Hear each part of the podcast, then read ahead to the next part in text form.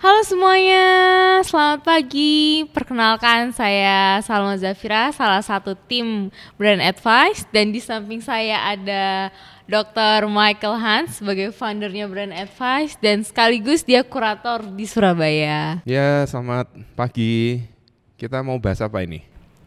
Tentang yang lagi hits-hitsnya nih Pak, tentang masalah kepailitan, masalah PKPU. Oh, yang Apindo itu ya? Iya, Nah, bener. Kemarin kalau nggak salah kan di berita-berita itu Hmm. rame diberitain kalau Apindo itu mengajukan ke pemerintah untuk minta moratorium permohonan pilot dan PKPU Iya bener sekali. di Indonesia. Jadi dia minta eh, permohonan kepalitan dan PKPU ini supaya nggak diterima bahkan mungkin sampai tahun 2025 kalau nggak salah. Iya bener, 2025.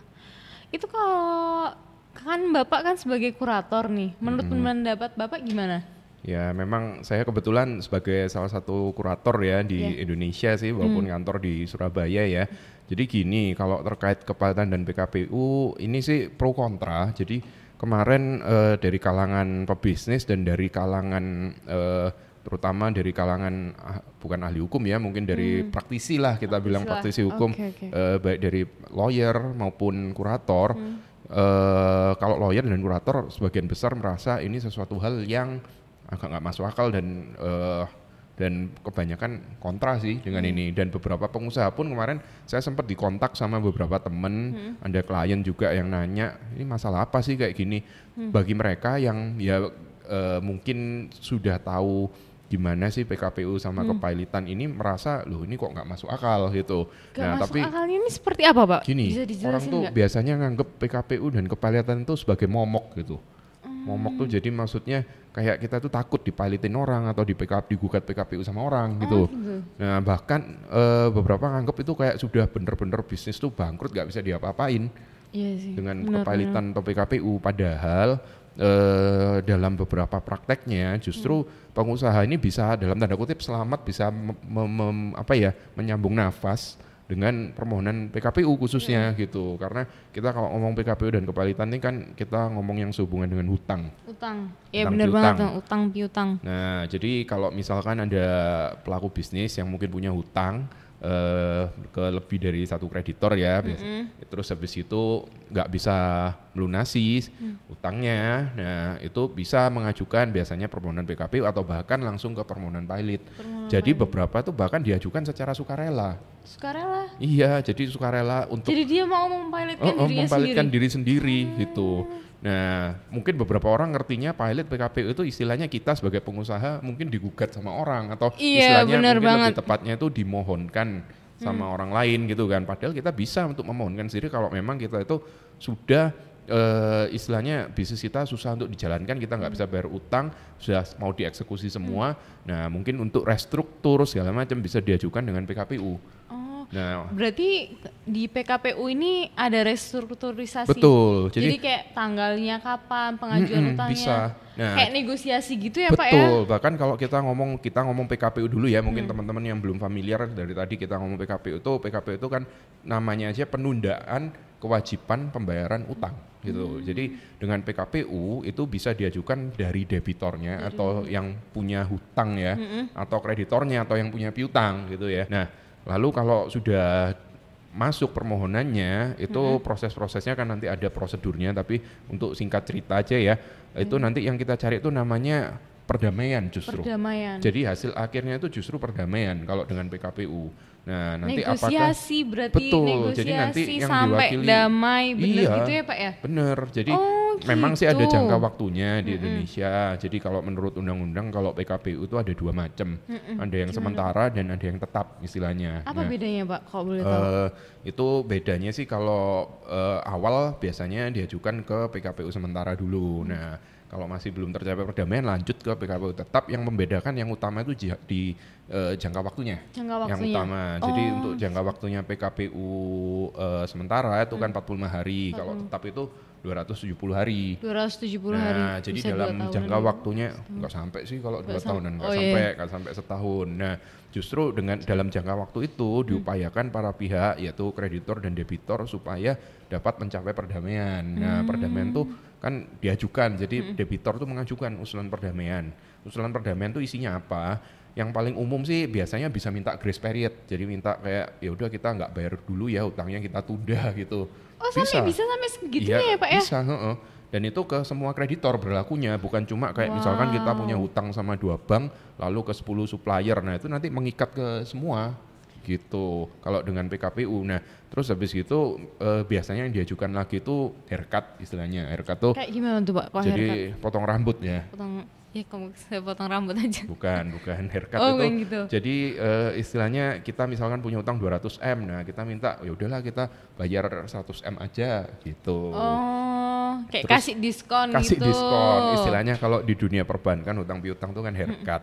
Oh, nah, gitu. terus habis itu bisa juga minta restruk restrukturisasi itu jadi misalkan kita itu sudah jatuh tempo atau bahkan ada yang belum jatuh tempo tapi kita udah nunggak berapa kali ya kalau udah nunggak udah jatuh tempo ya. Iya. Nah, itu intinya kita eh, bisa misalkan utang kita itu sudah jatuh tempo kita ajukan kayak restruk tuh oke kita berusaha untuk melunasi tapi misalkan eh, dalam 10 Dicicil. tahun heeh, tetap dicicil Oh. dalam 10 tahun misalkan seperti itu atau misalkan untuk 20 tahun nah itu kita ajukan sebagai debitor jadi eh, mungkin orang nganggap kalau kita sudah masuk kepalitan atau bahkan masih PKPU tuh udah nganggap kayak wah ini udah akhir dari bisnis akhir gitu bisnis. nah Padahal enggak ya. belum tentu Belum tentu. iya malah, Malah- justru dengan PKPU kepalitan tuh kadang kita bisa menyambung nyawa gitu dan ada sih beberapa contohnya yang eh, justru dengan PKPU dan kepalitan tuh eh, bisa akhirnya ya eh, kita kalau ngomong apa namanya sukses enggak sih ya kita Mm. kalau ngomong udah masuk rananya ke kepalitan atau PKPU berarti ada yang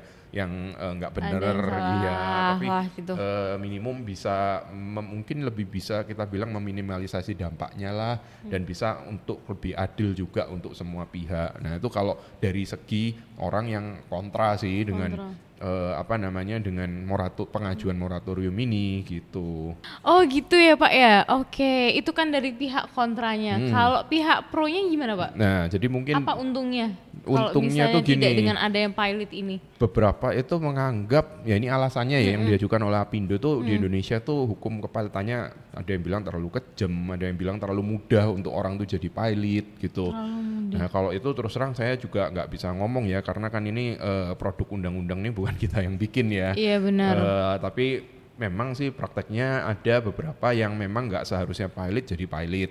Salah satu contohnya itu istilahnya insolvency. Konsep insolvency itu kalau di Indonesia tuh eh, bisa dibilang nggak ada. Jadi memang di undang-undang ada insolven gitulah istilahnya eh, sehari-hari juga kita pakai dalam kepalitan. Tapi kalau kita bandingkan dengan hukum kepalitan di luar negeri itu selalu dilakukan tes dulu istilahnya tes insolvency test. Jadi apakah perusahaan ini eh, mungkin sih saya nggak akan jelaskan full ya karena itu juga konsep eh, lebih ke bidangnya Iya, pakar benar. keuangan ya. Jadi kalau perusahaan ini sudah dinyatakan insolven maksudnya eh, bisa dibilang tuh rasio-rasio apanya itu kalau eh, sudah Lagi dianggap- bermasalah iya keuangannya bermasalah lah ya. banget dan eh, udah nggak bisa memang baru masuk ke bankruptcy kalau di luar negeri kan istilahnya Oh, bankruptcy gitu.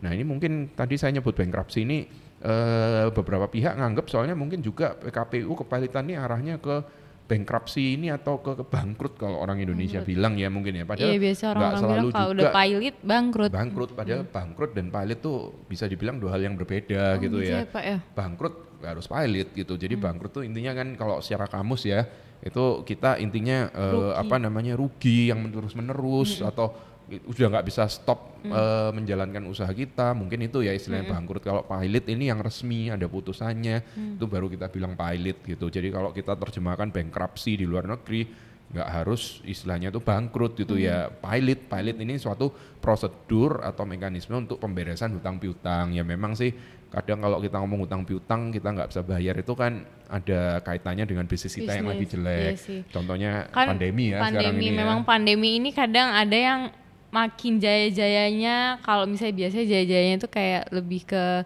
yang kesehatan-kesehatan yang lainnya Iya. juga berdampak lah berdampak Banyak, negatif. uh-uh, kayak industri, atau Industri. mungkin bidang itu ya Kayak apa namanya F&B iya F&B. betul nah mungkin gini ya mereka kan alasannya ngajukan eh, permohonan moratorium ini karena berdampak pandemi nah kemarin sempat ada yang eh, bergurau juga kalau misalkan gara-gara gini minta permohonan pilot ditiadakan berarti uh, kan juga kabarnya banyak rumah tangga yang berdampak ya katanya. Iya bener Karena banget. Pandemi ini apa terus harus ngajukan moratorium untuk perceraian juga gitu. Jadi selama empat tahun nggak boleh ada permohonan perceraian kayaknya kan juga Gak mungkin. nggak mungkin ya. Ya kita nggak tahu sih. Ini Hmm. sih kalau kita baca dari berita-berita katanya eh, banyak yang menanggapi positif moratorium ini sebagai kayak waktu untuk transisi juga sambil mempersiapkan undang-undang kepalitan yang baru. Kemarin kalau nggak salah memang sudah ada RUU-nya, Oh, tapi masih belum jadi undang-undang gitu.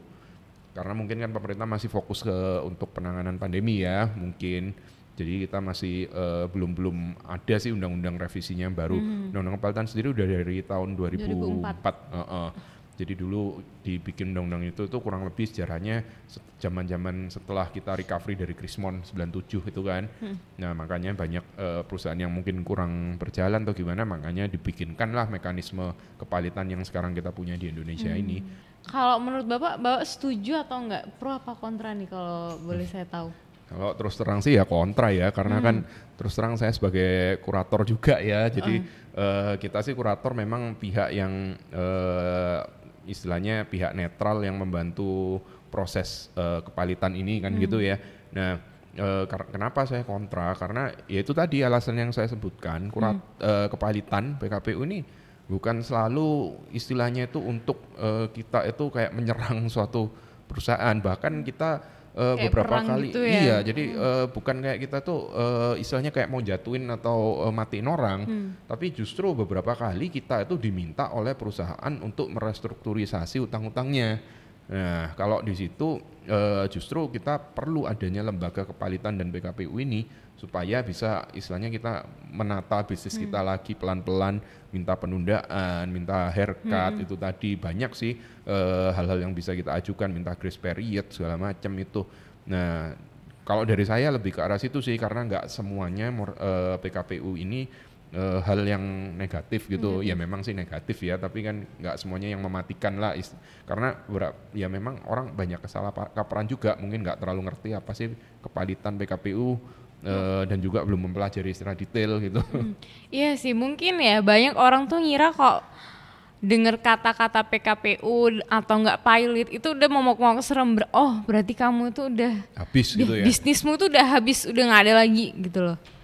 Oh, tapi ternyata di dalam PKPU itu ada kayak proses perdamaian yang tadi Mm-mm, Bapak betul. sebutin. Bahkan dalam kepilitan pun juga. Jadi kalau misalkan diajukan permohonan pilot tanpa melalui PKPU dahulu, nah itu awalnya diajukan proposal perdamaian dulu Proposal sebelum perdamaian. Oh, pilot. gitu ya? Iya, kalau pilot itu kan kita istilahnya udah ya eh, gampangannya kita ngomong jual-jualan tuh lah. Ah. Jadi aset-asetnya disita semua lalu dijual untuk melunasi hutang gitulah Hmm. kita ngomong singkatnya aja di sini. Tapi eh, sebelum terjadi itu itu akan ada proses perdamaian dulu. Proses Oh, dan itu nanti ada votingnya segala macam semuanya diatur di undang-undang gitu. Jadi bagus ya PKPU-nya. Jadi Ya, kalau kayak dibilang bagus, bukan dibilang bagus, enggak juga, tapi eh, bukan setidaknya setidaknya pengusaha itu bi- masih bisa bernafas untuk mendapatkan Mm-mm. bisnisnya. Kok saya bisa tarik kesimpulan nih Pak?